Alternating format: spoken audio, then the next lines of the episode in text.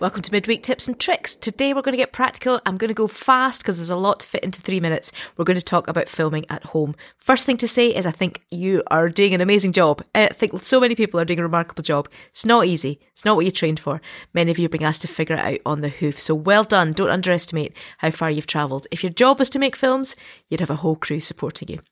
Now, lots of people by now will probably have a system worked out. So apologies if today's episode feels a bit like I'm trying to teach you to suck eggs, but I wanted to go right back to basics before introducing more complex stuff later on.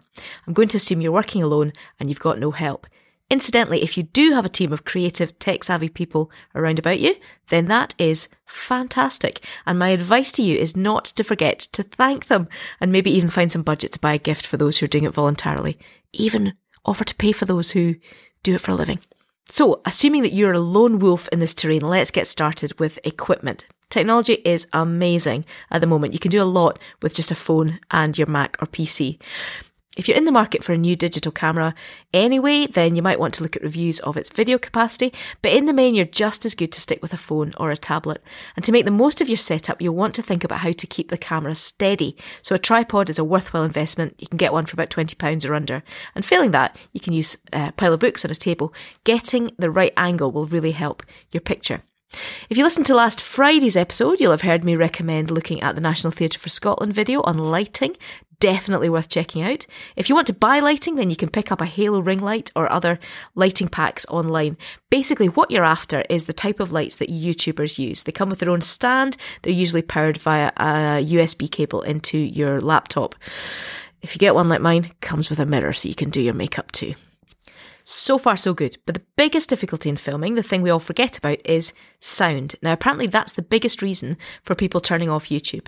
We can put up with a bad picture, but we do not like it when the sound is bad. So, if you're going to invest in anything, invest in good microphones. My go-to is uh, a Rode SmartLav Lavalier. It's a tie mic and you connect it into your phone so that your audio and video record together. But there are lots of options and we'll talk about that next Wednesday. Finally, unless you're confident that you'll be able to do one take and upload it immediately, you'll need to think about editing software and storage. We'll pick that discussion up later and we'll also talk about how to create workflow so that you don't get mired in repeating the same activities week by week. I use iMovie for editing. That's the standard program on a Mac. The Windows equivalent is to use the Photos app or to download a free app like Movie Maker. These are basic programs, but if you are just starting out, there's no need to spend lots of money until you've mastered the basics and you're clear about what you want to do. Wow. All that, and you haven't even thought about what you're going to say and how you're going to remember it. So much to talk about. Next Wednesday, we'll discuss sound in more detail, but before that, on Friday, I've got a little poem lined up to remind you that there's no rush in any of this. Foolproof Bites is written, edited, and produced by Fiona Stewart for Foolproof Creative Arts. Don't forget to like, subscribe, rate, and review so other people can join the foolish fun.